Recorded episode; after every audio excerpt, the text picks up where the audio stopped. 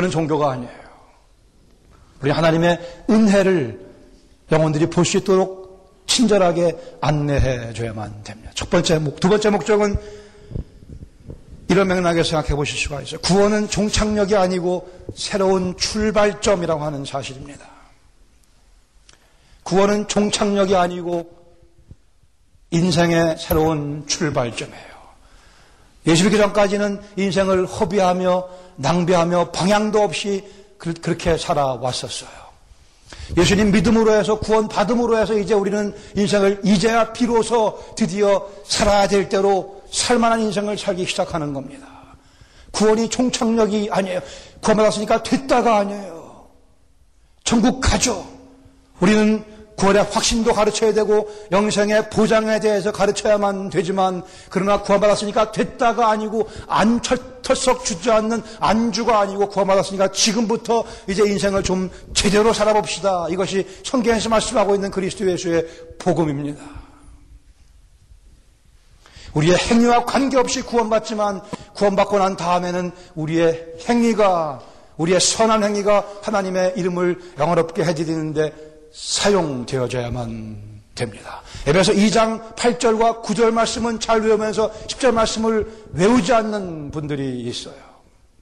2장 10절에서는 우리의 선한 행위에 대해서 말씀하고 있어요. 이미 창세전에 하나님께서 예배하신 그 선한 일을 위하여 우리는 그리스도 예수 안에서 새롭게 지음받은 자라고 말씀하고 있지 않습니까? 9절에 보시면 이는 행에서 난 것이 아니오 그 행위나 10절에 말씀하고 있는 선한 일의 그 일이나 같은 헬라어의 에르곤이란 단어인데 왜 그걸 달리 번역했는지 저는 이해가 안 됩니다. 그건 잘못된 번역이에요. 9절의 선한 행위와 10절의 선한 일의 일, 행위와 일이 같은 단어인데 왜 달리 번역했는지 모르겠어요. 구원받기 전에는 선한 행위가 전혀 의미가 없지만 그러나 구원받고 난 다음에는 그 일을 위하여 그리스도 예수 안에서 새롭게 지음받았다고 말씀하고 있습니다. 구원은 시발점에 이제 인생을 좀 제대로 살아보게 되는 겁니다. 이제 그리스도인답게 새로운 피조물답게 하나님의 아들과 딸답게 인생을 살아보도록 우리는 새로운 출발을 시작하는 거예요. 구, 구, 그래 구원받은 사람들 Welcome to the family of God 하나님 가족에 우리는 환영해 드리며 이제 아들 딸답게 살아가도록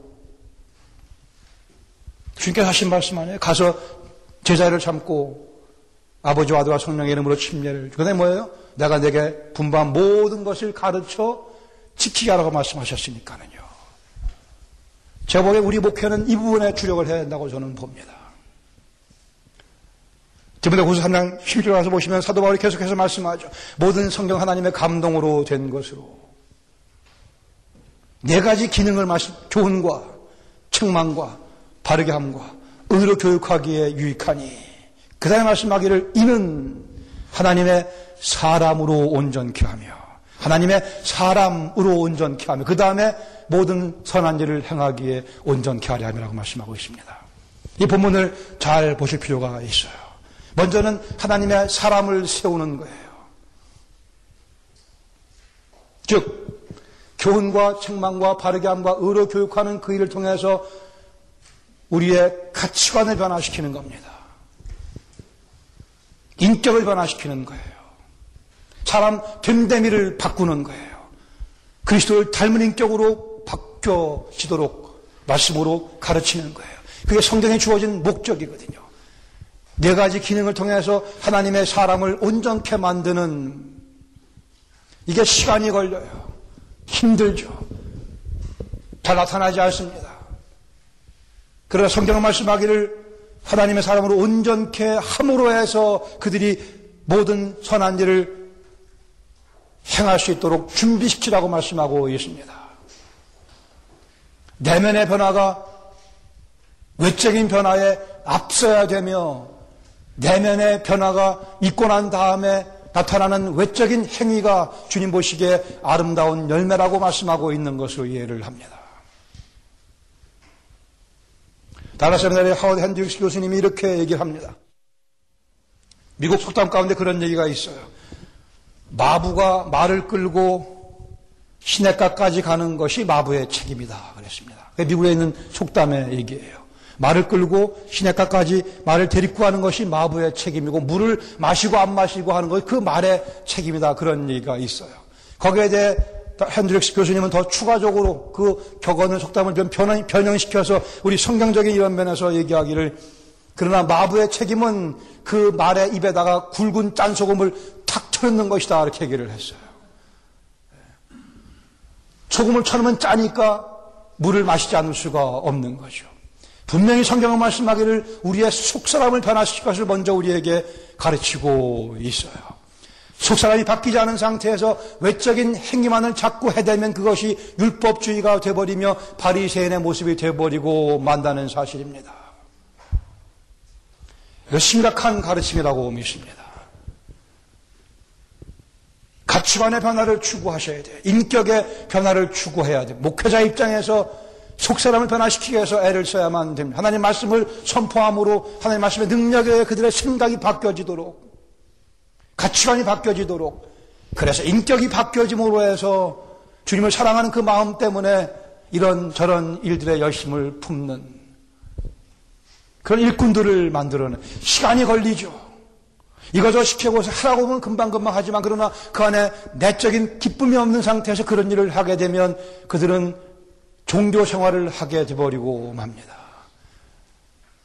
주님의 마음을 읽고 주님 마음을 기쁘시게 해드리기 위해서 전하는 심령으로 재물을 하나님께 아름다운 향기로운 재물을 바쳐드리는 삶이 아니고 율법주의적인 그런 모습이 되버리고 종교 생활이 되버리고 말아요.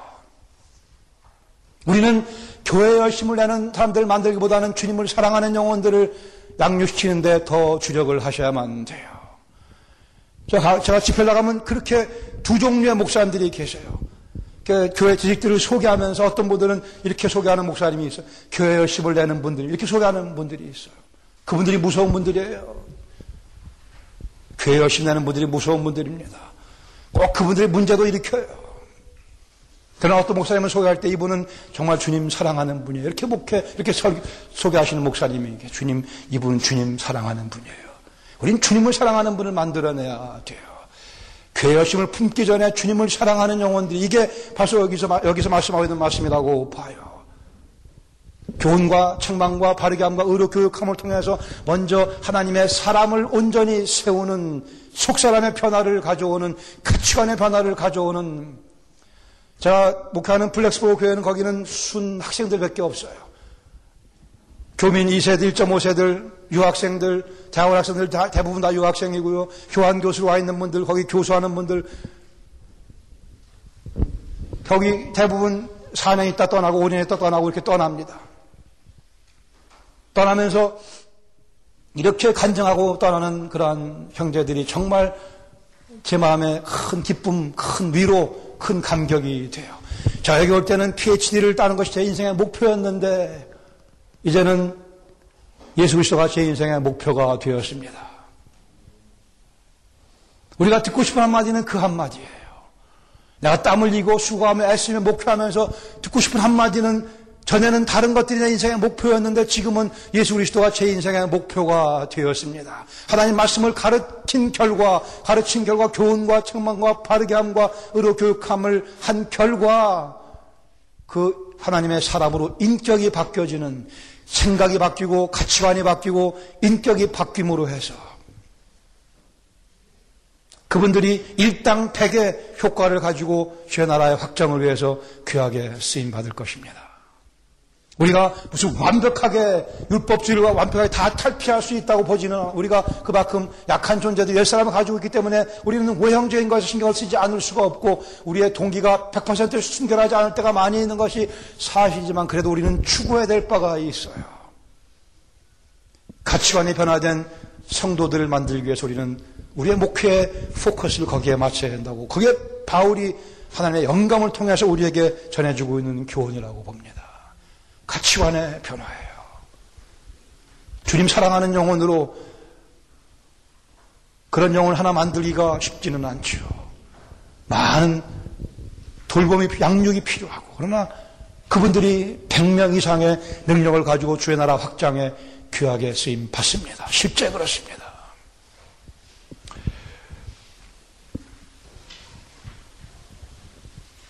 우리의 책임은 우리가 해야 될 바는 뭐예요? 성도들의 입에 굵은 소금을 쳐넣는 거예요.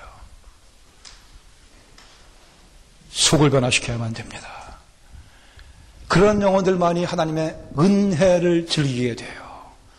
성경은 은혜로 시작해서 은혜로 진행하며 은혜로 마감합니다. 우리는 믿음으로 구원받고 믿음으로 크리스천 라이프를 살고 믿음으로 주 앞에 서게 되어 있어요. 은혜로 시작해서 은혜로 진행되며 은혜로 마감하게 되어 있어요. 은혜가 없는 삶, 율법주의예요. 기쁨이 없습니다. 전하는 마음이 없어요. 찬송이 없어요. 경쟁이 생겨나게 되고 사람들의 눈을 의식, 의식, 의식하게 되고 교회가 열심 내는 사람들끼리 그 열심의 충돌로 교회가 어려움 당하게 되고요. 은혜로 모든 게 다 덮어져야만 됩니다. 은혜로 구원받은 사람들이 하나님의 은혜로 주님을 사랑하는 그 능력을 경험함으로 속사람이 변화됨으로 해서 은혜를 즐기는 가치관의 변화됨으로 주님을 위해 사는 것이 내 인생의 가장 복된 삶인 것을 알아 그 은혜의 강물 속에 들어가 마음껏 수용하며 은혜를 있도록 가르치는 것이 성경적인 설교의 중요한 목적이라고 봅니다. 은혜를 보여줌으로 예수님 믿게 만들고요. 은혜를 보여줌으로 은혜를 즐길 수 있도록 하나님 말씀으로 그들의 생각과 가치관을 변화시키는 그것이 우리에게 주어진 과제라고 믿습니다. 은혜를 이해한 영혼들은 말릴 수가 없어요. 은혜를 이해한 은혜의 강물 속에 깊이 빠져 있는 그 영혼들이 정말 멋진 일들을 주님을 위해서 해 드립니다. 그러게 두 번째는 하나님의 은혜를 즐길 수 있도록 구원 받고 우리는 다 됐다가 아니고요. 구원 받고 이제부터 새롭게 시작하는 거예요. 그러기에 구원은 출발점입니다. 인생을 좀 은혜 범벅이 된 은혜 범벅이 된 그런 인생을 살아가도록 성경적인 설교는 그것을 두 번째 목적으로 삼아야 한다고 봅니다. 세 번째 거는 더 중요한 겁니다. 가장 중요한 세 번째 성경의 가장 중요한 가르침은 구원론이 아니고 영광론이라고 하는 사실입니다. 성경의 가장 중요한 가르침은 구원론이 아니고요, 영광론입니다. 만일 구원론이 가장 중요한 가르침이라고 한다면 성경도 별 수 없이 종교가 돼버리고 맙니다. 이것은 누가 누구를 섬기냐의 문제이기도 해요. 세상의 모든 종교는 예외 없이 이 종교를 믿으면 자기 종교를 믿으면 이런저런 좋은 것이 있다고 그런 것들을 이렇게 선전합니다. 이렇게 이게 좋다 저게 좋다. 우리가 이걸 준다 이걸 준다 이런 얘기들을 하죠. 어, 성경도 그런 얘기를 하죠. 구원을 준다고 얘기를 하죠. 그러나 구원을 우리에게 주시는 이유는 우리가 구원받고 끝나가는 것이 아니고요. 구원을 받은 영혼들이 우리를 구원하신 하나님의 은혜와 영광을 찬미하게 하는데 구원의 목적이 놓여져 있습니다. 그러면 성경에서 가장 중요한 가르침은 예수님이 우리를 돌아가시고 부활하심 우리를 구원하셨다가 아니고요. 우리를 구원하심으로 우리가 하나님을 예배할 수 있는 자리에 들어가게 해 주셨다가 성경에서 가르치는 가장 중요한 가르침입니다. 성경에는 계시록이 놓여져 있어요. 주님 앞에 서는 그날이 우리를 기다리고 있습니다. 우리가 구원받고 이 땅에서 구원을 누리고 살아가지만 그러나 주 앞에 서는 그날이 있어요. 그날에 그날에 가서 더더군다나 주님을 직접 뵈며 주님을 찬양하게 되어 있지만 이 땅에 사는 동안에도 하나님의 은혜와 영광을 찬미하는 것이 우리를 구원하신 목적이라고 성경은 명쾌하게 강조해서 강조해서 말씀하고 있습니다. 그 유명한 말씀 에베소 1장 3절로 14절까지 있는 말씀 보시면 거기에 성부, 성자, 성령께서 어떻게 우리 구원에 참여하셨는가를 상세하게 바울이 설명해 주고 있습니다. 에베소 1장 3절에서 6절까지는 성부 하나님께서 어떻게 우리의 구원 계획을 하셨는가 그 말씀하고 계시죠. 7절로 12절까지는 이제 성자 하나님께서 어떻게 성부 하나님의 그 구원 계획을 이 땅에 내려오셔서 그 구원 계획을 실행하셨는가, 완성하셨는가에 대해서 상세하게 말씀해 주고 있습니다.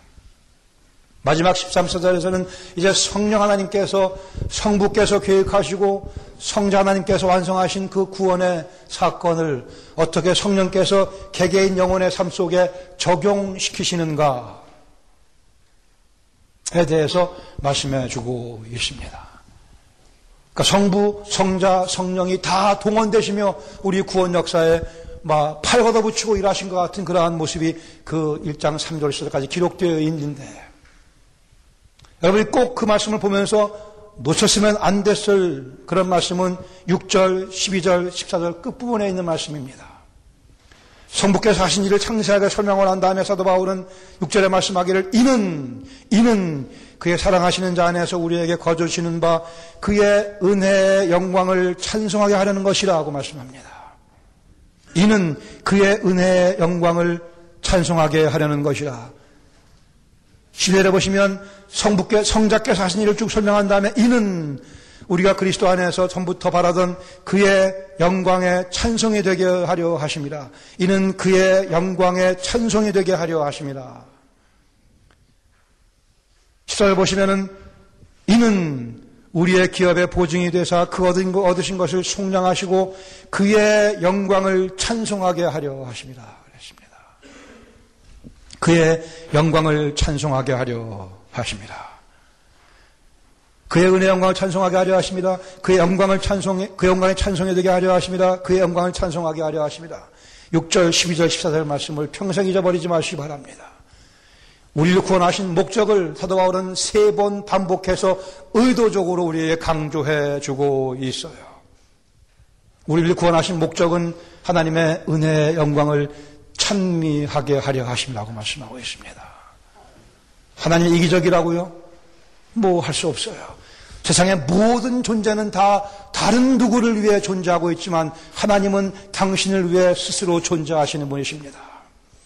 하나님은 당신을 위해 존재하시는 분이에요.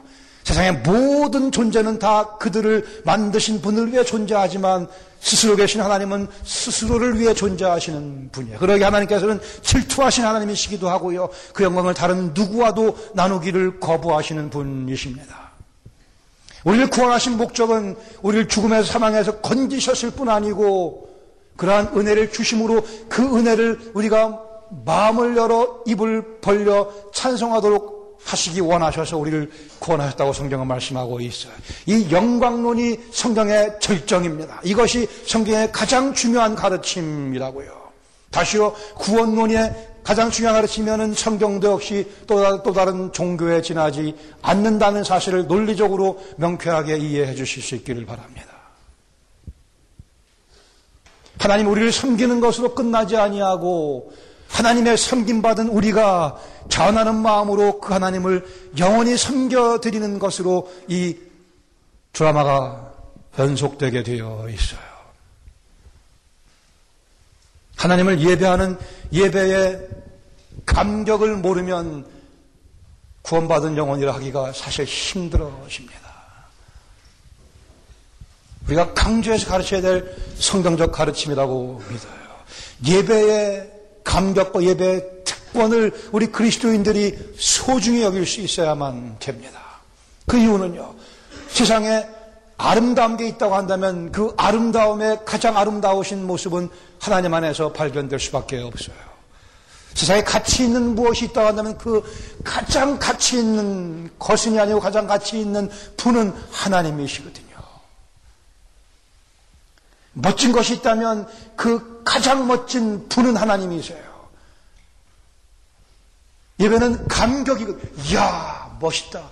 이야, 그게 예배 아니겠어요? 멋있다. 그래야 우리 마음속에 만족이 있는 거예요. 한 분은 얘기하기를 이렇게 말씀했습니다.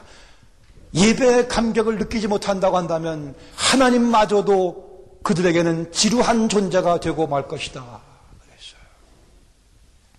이 말씀을 잘 음미해 보세요. 예배의 감격이 없다고 한다면 하나님일지라도 그들에게는 하나님마저도 그저 지루한 존재에 지나지 않을 수밖에 없어요. 그러 하나님은 지루하신 분이 아니 하나님은 아름다운 분이 그분은 가장 고결한 가치를 가지신, 가장 순결하신, 가장 거룩하신 분이시고, 가장 멋진 분이시고, 그러기에 예배는 그분을 바라보는 것이고 예배예요. 그분을 바라보며 그 하나님의 그런 모습을 포착하는 것이 예배며, 그것을 즐기는 것이 예배며, 하나님 우리를 구원하셔서 그것을 경험할 수 있도록 해주기 원하셔서 당신의 그 자랑스러운 모습을 마음껏 우리에게 보여주고 싶으셔서요. 그것을 우리가 그럼 감탄하며 살아가도록 영원히 살게 해주시기 위해서 당신의 아들을 보내 그 핏값을 대신 지불하시며 우리를 구원하셨다고 하는 사실입니다. 이것이 그리스도 예수의 복음이라고 하는 거예요. 구원만이 복음이 아닙니다. 구원은 시작이라고 그랬어요. 구원을 받음으로 감히 내가 하나님을 예배할 수 있는 예배자의 특권을 누리게 됐다라는 것이 성경에서 말씀하는 예수 그리스도의 복음이라고 믿습니다. 우리 그리스도 예수의 복음을 명확하게 이해하실 수 있기를 바랍니다. 예수님 우리를 위해 죽으시고 부활하시고 구원하심으로 해서 우리를 예배자로 만들어 주셨어요. 우리는 하나님을 예배할 자격이 없는 자들이었습니다. 어찌 감히 우리 같은 저 같은 죄인이 하나님을 바라볼 수도 없는 죄인들이 우리를 구원하심으로 감히 하나님을 아바 아버지라 부를 뿐더러 하나님을 찬양할 수 있는 그 자리까지 우리를 데리고 가기 원하셔서 예수님 우리를 찾아오신 거예요. 이 아름다운 복음을 우리는 목이 터져라 전해야 될 줄로 압니다. 예수님 오시자마자 하신 게 뭐예요? 물을 포도주로 바꾸시면서 메시아 시대가 도래했음을 선포하셨습니다. 성전을 청결케 하는 그 사건 가운데 이제는 더 이상 사람의 손으로 지은 성전이 아니고 이 성전을 헐라 내가 사람을 다시 일으켜 세우겠다고 말씀하시며 당신의 우리를 위해 깨뜨실 당신의 몸을 가르켜 말씀하셨어요. 당신의 부활을 염두에 두고 말씀하셨어요. 내가 다시 부활함으로 너희들의 죄를 대신 담당하고 죽고 다시 부활함으로 해서 더 이상 사람의 손으로 지은 이 성전이 아니고 내 안에서 그리스도 안에서 죄인과 하나님과의 만남이 이루어질 것을 그렇게 선포하셨던 겁니다. 예배예요. 성전이 아니고 그리스도 안에서 죄인이 하나님을 만날 수 있게 해주시기 위해 이 성전을 헐라 말씀하셨고 당신의 몸을 깨뜨시며 우리의 죄의 문제를 해결하시고 부활하심으로 우리를 앞에 새롭고 산 길을 열어 놓으셨어요. 이게 그리스도 예수의 복음입니다. 성전적인 설교는 그러기 하나님의 영광을 선포해야 돼요. 하나님의 은혜의 영광을 선포하며 그 은혜를 즐길 수 있는 더 나아가서 그것을 삶 가운데 인격 가운데 전파할 수 있는 선전할 수 있는 여기 있는 표현이 선전하게 하려 함이라 그 말씀입니다. 선전하게 하려 함이라. 우리는 다 그런 면에서 하나님의 은혜 선전 요원들이거든요. 캠페인 매니저들이에요. 이것이 성경적인 설교의 세 번째 목적으로 봅니다. 가장 아름다우신 분을 음미할 수 있도록, 즐길 수 있도록, 하나님을 보여드리는 설교, 하나님의 모습을 보여드리는 설교, 그분이 어떻게 우리를 찾아오시는, 어떻게 우리를 이끄시고, 어떻게 우리를 사용하기 원하시는가를 보여주는 이것이 우리의 설교의 목적이기도 하지만 역시 우리의 목 현장에서 우리가 중시해야 될 중요한 내용들이라고 생각을 합니다. 온 세상을 위한 복음의 통로 CGM TV 제 3계명, 3계명에 가서 성경적인 설교의 권위 그러면서 준비되지 않은 설교로 영혼을 죽이지 말라 그랬어요. 십경에 보시면 살인하지 말라 이렇게 되어 있는데 준비되지 않은 설교로 영혼을 죽일 수 있다고 생각됩니다. 준비되지 않은 설교, 준비된 설교. 우리가 원하는 것은 준비된 설교예요. 무슨 뭐 설교를 잘한다. 그냥 사람들은 얘기해. 설교를 저번에 설교 잘하네, 못하네. 아, 뭐다 좋은데 우리 입장에서는 준비된 설교를 하나님께 대한 내 충성의 표현으로 성도들을 향한 내 선물의 표현으로 준비하는 겁니다. 준비된 설교 하나님께 대한 내 충성의 표현이고 우리 양떼를 향한 내 선물이에요. 내 최선의 맛있는 요리를 영양 있는 요리를 그렇게 해서 전하는 거예요. 근데 때로는 맛이 없을 수도 있어요. 그 영양은 있으면 된다는 얘기예요. 맛도 있고 영양이 있으면 좋지만은 영양은 있어야 되거든요. 그리고 모든 좋은 음식이 다 맛있는 건 아니거든요. 약은 때가, 때로는 약이 쓰기, 우리 살리는 약이 때로는 쓰기도 하니까. 그러니까 준비된 설교를 하자는 겁니다. 20시간은 준비된, 준비를 얘기하는 거예요. 준비된 설교. 준비되지 않은 설교로 영혼을 죽이지 않도록요. 제가 타락의 수면이라는 표현을 우리는 다 부패한 사람들이에요. 설교도 마찬가지고 그 타락의 수면을 우리가 뚫고 올라와야 돼요. 뚫고 올라온다는 것은 결국은 성경으로 몰입하는 것을 의미합니다. 우리가 아무리 공부를 많이 하고 아무리 책을 많이 읽고요. 또 뭐 설교자가 책을 많이 읽어라 맞는 얘기지만 아무리 책을 많이 읽고 아무리 교육을 많이 받고 아무리 뭐 철학적인 그러한 사고의 지평이 넓다 하더라도 여기서 나오는 건 다 부패한 것밖에 없습니다. 우리는 그러게 성경으로 다시 가는 수밖에 없어요. 성에서 끄집어낸 것을 타락의 수면 위로 우리가 어, 목을 빼고 나와야 돼요. 목을 빼고 나온다는 것이 결국은 성경 속으로 들어간다는 얘기일 겁니다. 그렇게 하다 보니까 결국은 시간이 요구될 수밖에, 20시간이 요구될 수밖에 없습니다. 설교는 한편으로 과학이고 한편으로 예술입니다. 한편으로 과학이고 한편으로 예술이에요. 과학이라는 것은 성경 본문의 객관적 의미를 말씀드리는 겁니다. 객관적인 의미. 누구든 쓸 때마다 어떤 목적을 가지고 이런 생각을 내가 전해, 전해지라고 하는 그런 의도를 가지고 글을 쓰게 되어 있습니다. 이런 생각을 내가 글로 표현해 쓰는 거예요. 성경은 하나님의 영감, 성령의 영감까지 동원돼서 하나님께서 우리에게 전하고 싶은 그 말씀을 정확하게 우리의 기록을 해 주고 있어요. 그러니까 우리의 모든 집중을 받을 만한 가치가 있는 책이 성경책입니다. 그리고 그 의미가 뭔가를 정확하게 이해하기 위해서 우리가 많은 애를 써야만 돼요. 저자의 의도, 저자의 의도, 메신저, 성경 본문을 설교의 기조로 삼아라. 다 같은 내용이에요. 저자의 의도, 저자가 의도했던 바가 무엇인가를 최대한 발견해서 그걸 전하는 것이 메신저의 기본 책임이니까요. 그것을 위해서 연구가 또 필요한 거죠. 그래서 가지고 20시간 얘기했는데 20시간 하셔야 됩니다. 하세요. 제가 제 말 부탁드립니다. 하나님 앞에서 충성된 종이 되는 아주 쉬운 방법이에요. 다른 거 제조 없으면은요, 그냥 설교 준비 20시간 하시면 돼요. 하나님께서 기뻐하십니다. 우리는 목사 안수 받고 나면은 목사 안수증 이 시효가 없어요, 시효. 한번 받은 영혼이랑 가는 거예요. 이게 한편으로 좋기도 하지만 그러나 우리를 게으르게 만드는 결정적인 요소가 될 수 있습니다. 또 우리끼리 얘기지만은요, 담임 목사만큼 쉽게 게을러지기 쉬운 직업이 세상에 또 어디 있겠어요. 우리가 스스로를 묶어야만 됩니다. 우리 스스로를 discipline, 우리 스스로를 훈련시켜야 돼요. 이 게으름, 준비되지 않은 설교의 가장 중요한 이유는 뭐예요? 게으름이거든요. 또 우선순위가 잘못돼서 그럴 수도 있어요.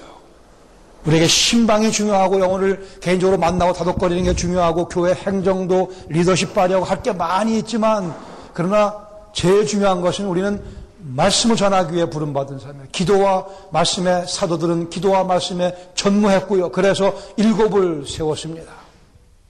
우리의 main responsibility는 주된 책임은 설교예요.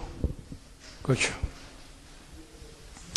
설교가 과학인 이유는 과학이라고 설교를 얘기하는 이유는 객관성 때문에 그렇습니다. 분명히 누가가 누가면 누가가 의도한 바가 있어요. 마태가 의도한 바가 있습니다. 바울이 의도한 바가 있어요. 그것을 가능한 한 객관적으로 정확하게 파악하는데 우리 설교 준비에 많은 시간과 노력이 할애되어야만 됩니다. 왜 쉽게 말해서 관찰, 해석, 적용 그런 얘기를 하죠. 관찰, 해석, 적용. 근데 성경적인 설교의 가장 첫 번째 중요한 스텝은 관찰입니다. 제가 오랫동안 목사님들을 만나서 신앙생을 만나서 설교와 강의를 많이 했지만 설교를 한 분들을 많이 제가 설교 원고를 보기도 했지만 관찰해서 실패를 많이 합니다. 관찰해서 실패하면 이게 엉뚱한 대로 가게 돼 있어요. 성경적인 설교는 성경 본문에 써 있는 얘기만 해야 되고요. 성경에 써 있는 얘기는 꼭 해야만 돼요.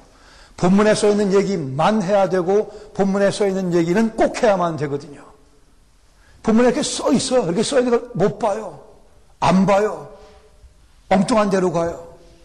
달라스 세미나리의 유명한 교수님 가운데 드와이트 펜타코스트라는 분이 계십니다. 펜타코스트. 오순절, 그분 이름이 오순절이에요. 드와이트 펜타코스트. 닥터 P라고 하는 그런 그렇게 애칭으로 불리는 아주 훌륭하신 분이에요. 그분이 우리한테 그렇게 가르쳐 주셨어요. 성경을 볼 때 밑줄을 긋지 말라 이렇게 얘기를 합니다. 성경 볼 때 우리 밑줄 긋잖아요. 밑줄을 긋지 말라고 말씀하세요. 그 얘기는 뭐냐면 밑줄을 거놓으면 다음에 볼 때 또 눈이 자꾸 글로만 간다는 거예요.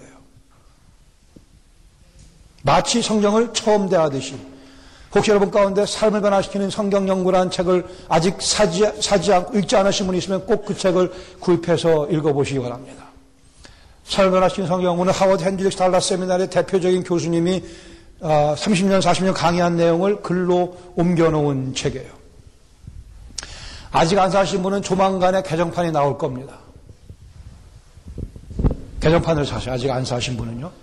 그 하워드 핸드릭스 교수님의 Living by the Book이라고 하는 그 책을 어, 번역한 건데 어, 그것은 귀납법적인 성경 연구에 관한 책입니다. 성, 설교 책이, 설교에 관한 책이 아니고 그냥 어떻게 성경을 보는가. 달라스 신학대학원 들어가면 첫 번째 학기에 모든 학생들이 필수 과목으로 듣는 그러한 과목인데 성경을 제대로 보는 법을 가르치는 그런 가이드가, 가이드북이에요. 달라스 세미나의 대표적인 과목 가운데 하나입니다. 그 내용을 옮겨놓은 거니까 여러분이 그 책을 어, 사셔서 정독을. 그냥 쑥 읽고 지나갈 책이 아니고 그 책의 내용을 여러분들이 어, 읽고 정독하시고 숙지하실 게, 숙지하시는 게 필요해요. 아, 그 방법대로 관찰, 해석, 적용에 그러한 그 어, 방법론을 여러분이 도입하시고 적용하시면 여러분의 성경 연구에 엄청나게 커다란 도움이 될 겁니다. 그 책에 보시면 그 책에 추천하는 분들의 찰스 스윈돌 목사님 같은 분, 찰스 스윈돌 이야기를 이 책이, 이 과목이, 이 책으로 나오기 전이죠. 그 과목이 내 인생을 바꿔놨다 이렇게 얘기를 했거든요. 하워드 헨드릭스 제자들이 똑같은 얘기를 다 해요. 그 과목이 내 성경을 보는 시각과 삶과 인, 격과 내 사역까지 바꿔놨다는 얘기를, 그런 간증들을 합니다. 그 책은 귀납법적 성경 연구에 관한 책입니다. 이 관찰에서 모든 게 다 결정나. 제 말씀을 믿으세요. 정말 제 말씀을 믿으세요. 우리 서, 설교자들은 아주 안 좋은 버릇이 직업정신인데요. 본문을 딱 보면 벌써 제 대지가 하나, 둘, 셋 이렇게 나와요. 5분만 시간을 주면 여러분 대지를 다 끄집어내시죠. 그 저주에서 해방되시기를 주님의 이름으로 축원합니다. 그건 저주예요. 본문을 딱 보면 벌써 하나, 둘, 셋. 아, 그게 맞을 수 있지만 일단은 제쳐놓으세요. 적어놓으세요, 그냥. 그리고 정말 그게 그러한가를 철저하게 본문을 객관적으로 접근하면서 확인하셔야 될 필요가 있습니다. 저기 다 써있지만 여기 써있는데도 하고 싶은 얘기가 굉장히 많이 있는데 집에 가서 꼭 읽어보세요. 정말 할 얘기가 많이 있어요. 하고 싶은 얘기가 많이 있어요. 우리가 성경을 본문을 보는데 수많은 오류들이 많이 있거든요. 관찰해서 모든 게 시작돼. 제 말씀을 정말 믿으세요. G 캠블 모간이라고 하는 그런 훌륭한 목사님이 계셨어요. 그분은 설교하러 올라가기 전에 내가, 내가 40번 본문을 본다고 얘기를 하셨습니다. 40번 본다고 그래요. 40번 본문을 열심히, 열심히, 열심히 보는 거예요. 다른 번역본도 참조해보고, 영어 성경도 보고, 이렇게 보고, 이렇게 보고, 이렇게 보고, 뭐 테이블 들어보기도 하고, 여러분 사모님 뭐 읽어보라고도 하고 40번 본문을 공략하는 거예요. 이게 관찰이에요. 관찰에서 모든 게 결정납니다. 관찰에 본문에 써 있는 걸 보는 게 관찰인데요. 거기 없는 거 얘기하면 틀린 해석이고요. 거기 있는 거 얘기 안 하면 잘못된 미흡한 해석이고요. 본문에서 얘기하는 거를 내가 철저하게 섭렵을 하셔야만 돼요. 관찰에 제 말씀을 정말 믿으세요.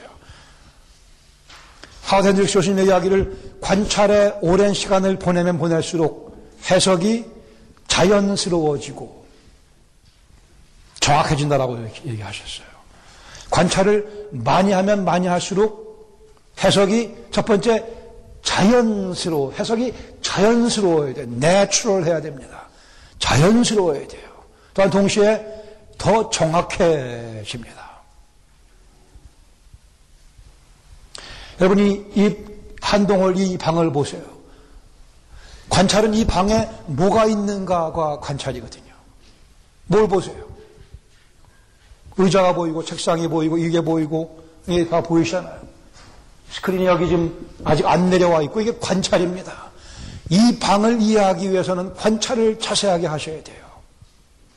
관찰했더니 이 방에 의자가 몇 개 있어요? 의자가 180개 있더라. 의자가 180개 있다가 관찰입니다. 이런 책상이 40개가 있더라. 관찰이에요. 이 포디움이 하나 있는데 이게 방향이 일로 돼 있더라. 의자는 이쪽으로 돼 있고, 그렇지. 관찰해야 다. 근데 거기에 이미 그것을 보는 순간에 우리 머릿속에 해석이 따라오고 있어요. 이 방에는 의자가 180개가 있다. 이 얘기는 뭐예요? 이, 이 방에는 180명이 앉을 수 있다. 이게 이건 해석이거든요. 의자가 180개 있다가 관찰이에요. 관찰을 정확하게 하셔야만. 봐야 될 것이 꼭 봐야만 됩니다.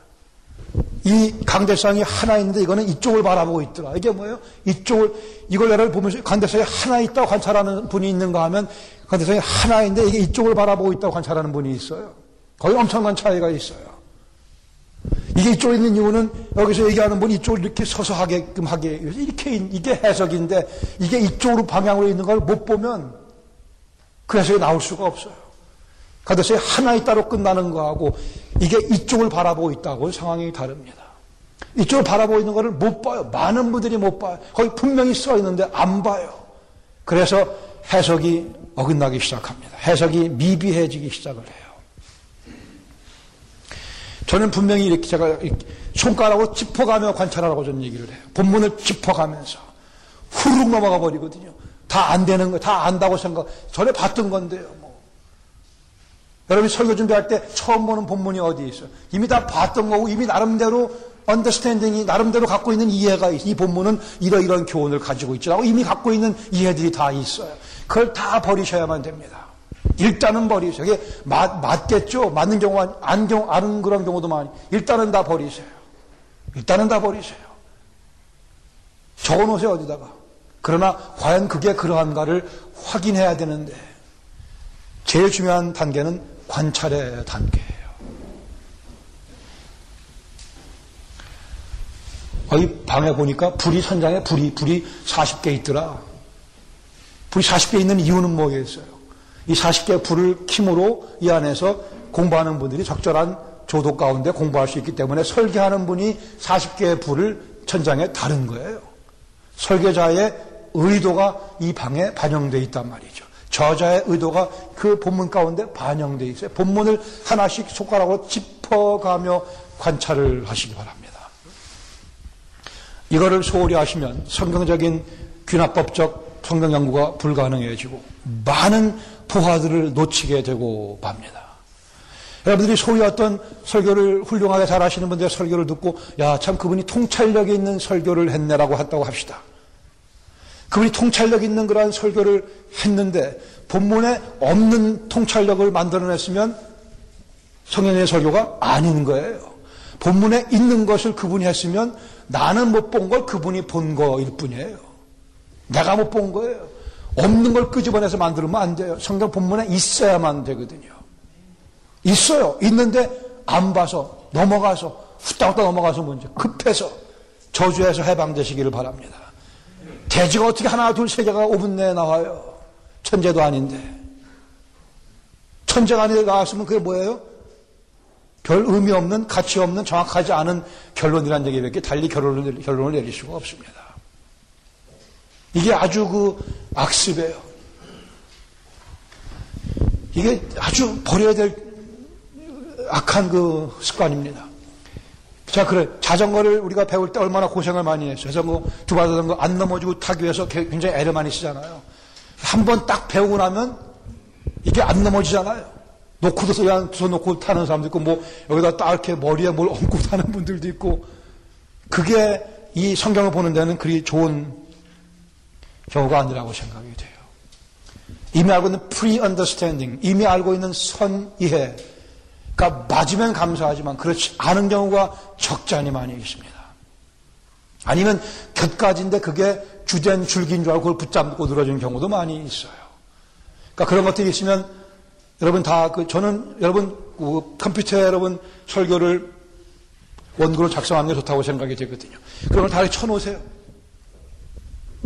다 쳐놓고 나중에 그러나 그게 그런가 확인해 보셔야 돼요. 관찰이 정말 정말 정말 중요합니다. 관찰과 해석의 경계가 분명치 않은 경우가 사실 많이 있어요.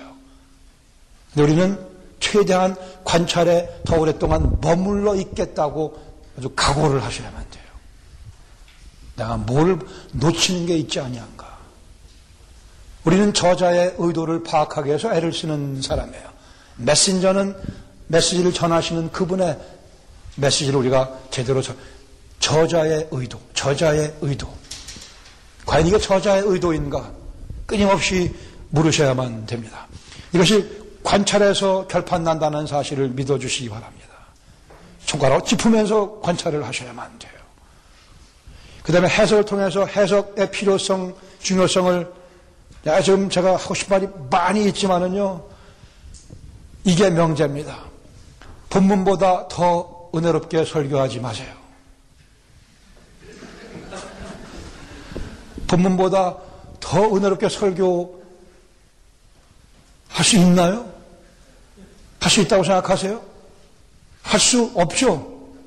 근데 그걸 시도하는 사람들이 있어요.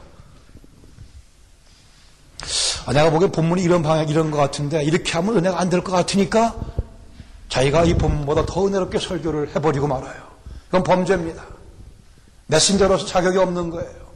그 실제 지 생각에는 본문보다 더 은혜롭게 했다고 할지 모르겠지만, 그건 불가능한 일이에요. 본문보다 더 은혜롭게 설교할 수 없거니와 더 은혜롭게 설교할 수 있다 생각하지 마세요. 그런데 해버리고 말아요. 성령의 이 책은 성령께서 쓰신 책인데 아 성령이 별로 잘 못 쓰셨구만. 이건 요렇게 좀 해야 되는데 그리고 자기가 바꿔버리면 그 성령 모독죄 아니에요?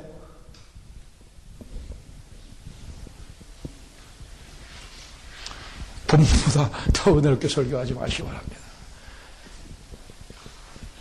그런 본보다 더 은혜롭게 설교하려고 하는 그런 경우가 몇 가지 제가 거기 적어놔. 영해, 영해라는 거 있습니다. 알레고라이제이션이죠. 영해하는 거예요. 대표적인 예가 선한 사마리아인의 비유 또는 사건 같은 경우예요. 예루살렘에서 여리고로 내려가다가 그랬더니 여리고 내려가는데 사실 45, 45도의 그런 급경사가 있기도 한 그런 길이거든요. 영적으로 타락할 길을 가다가 이렇게 설명하는 거예요. 아니요, 그게 그렇게 누가가 그걸 의도하지 않, 주님께서 그렇게 의도하지 않으셨어요. 객관성 저자의 의도 얘기하고 있습니다. 강도를 만나 거반 죽게 되어 거반 사단에게 우리가 허물 가지고 죽게 되고 제사제도 제사장 지나가 레위인 지나가 선한 사마리아 예수님이 오셔갖고 그를 자기 나귀에 태워갖고 뭐 주막에 갔더니 주막에 주막 주인이 있어 주막은 교회고 주막 주인은 사도 바울이고 은전 두 입을 줘서 신약과 구약 주고 또 재밌게도 다시 오마 그랬거든요. 지금 다시 오겠다고요. 그런 식의 해석 역사를 두고 이런 류의 해석이 굉장히 popular해서 굉장히 인기가 많기도 했었어요. 그러나 분명히 절대로 그 문제, 그, 그 말씀은 앞뒤 문맥을 봤을 때 누가 우리의 이웃인가가 그 비유의 포, 포, focal point예요. 초점이거든요. 근데 그렇게 해석하면 소위 사람들이 은혜 받는다고 생각, 사람들이 재미있어 하니까 은혜 받는다고 생각하지만 그러나 본문보다 더 은혜롭게 설교할 수 없어요. 성령께서 의도하신 바가 전달되지 않냐고는 은혜가 될 수가 없습니다. 은혜는 내가 끼치는 게 아니고 성령께서 일하시는 영역이에요.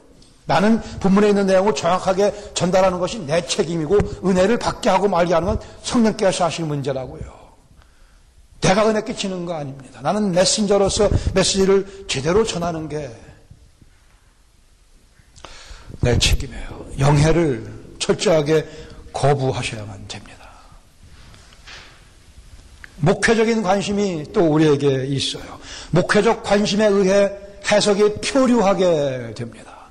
그 마음은 주님도 이해하시고 저도 이해를 해요. 목회적 관심 때문에. 목회적 관심 때문에 그러나 원래 저자의 의도가 표류당하는 엉뚱한 대로 떠내려가는 그러한 경우가 있습니다.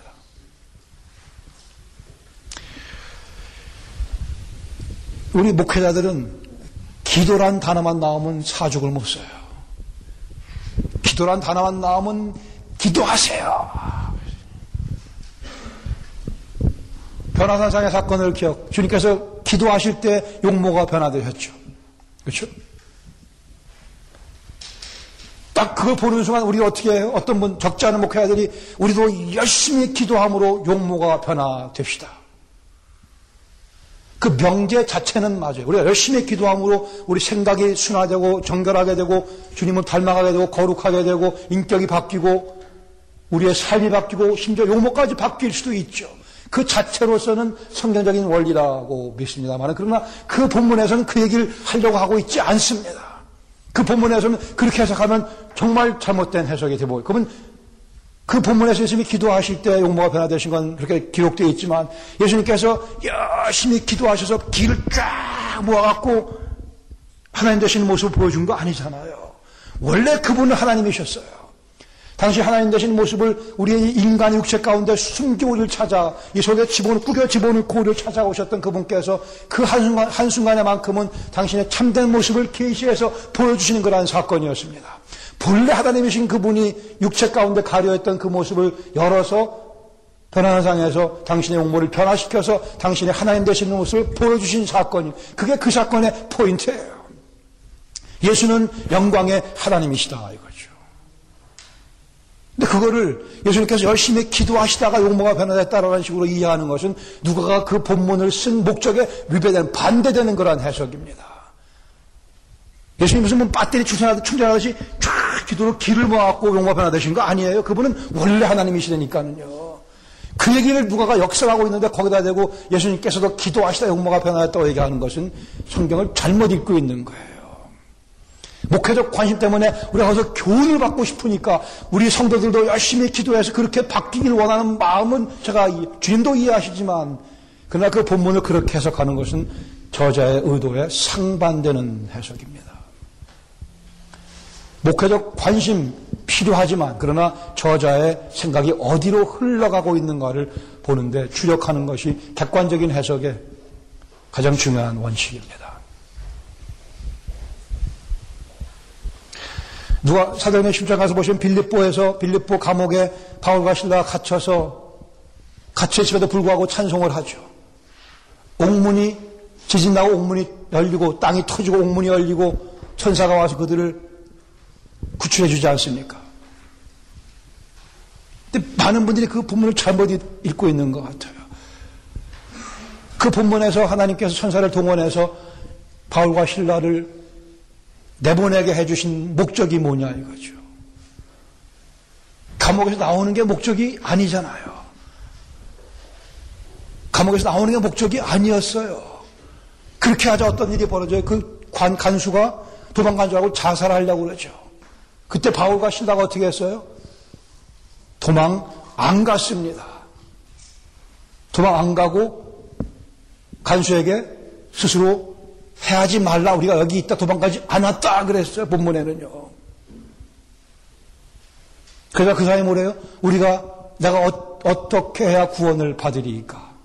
바울이 복음을 설명하고 그 간수가 예수님 믿게 되고 가족이 예수님 믿게 되고 그 일이 벌어지게 됐어요. 예수님 하나님께서 바울과 신라가 찬양하고 있던 바울과 신라의 옥터를 흔들어 땅에 흔 땅을 흔들고 지진 나게 하고 옥문을 열고 그들을 풀어준 목적이 뭐예요? 목적이 뭐예요? 바울과 신라를 감옥에서 풀어내 주기 위해서가 아니라고 성경에는 써 있어요. 목적이 뭐예요? 그 간수와 그의 가족을 구원하시기 원해서. 바울과 신라가 어떤 목사들이 이해하는 것 같이 어떤 분이 이해하는 잘못 이해했으면 하나님 나를 도망가라고 하시고 도망가 버렸으면 간수와 가족은 구원받지 못했어요. 감사하게도 바울과 신라는 이 지진이 나고 옥토가 흔들리고 이분이 열리는 이유는 이걸 사용해서 그리스도의 복음을 이 간수에게 전할 기회를 주시는구나라고 바울과 신라는 이해를 했어요. 감사하게도. 그래서 그 일이 그렇게 진행이 됐습니다. 이거를 우리가 인생의 어려움 가운데 하나님께 찬양하면 어떻게 된다고요? 어떻게 적용을 하셔야 돼요? 인생의 감옥에 갇혀 있는 것 같은 그러한 인생의 아픔 깊은 수렁에 빠져 있을지라도 우리가 하나님께 찬송하면 무슨 일이 벌어져요? 무슨 일이 벌어져요? 그 상황 가운데서 예수께서 그리스도의심을 주 예수를 믿으라 그리하면 너와 내 집이 구원을 얻으리라 그것을 선포할 수 있는 기회를 주신다라고 본문에 써 있어요. 그것이 그 본문의 메시지라고 봅니다. 그 뒤틀어서 우리가 인생의 수렁에 빠져 있을 때 감옥에 갇혀 있을 때도 찬양하면 하나님께 우리를 거기서 우리, 우리를 구원해 주신다라고 가르치는 것은 누가의 의도가 아니고 성령님의 의도가 아니라고 저는 봐요.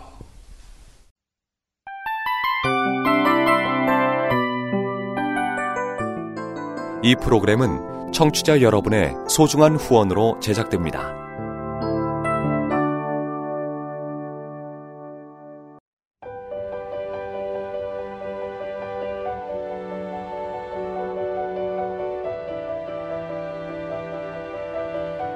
세상에는 수많은 교회들이 있지만 더 깊이 있는 말씀 강해를 찾기 위해 크기로만 교회를 선정하지 않습니다. 보다 좋은 영적 콘텐츠를 더 많이 나누기 위해 방송비를 받지 않습니다.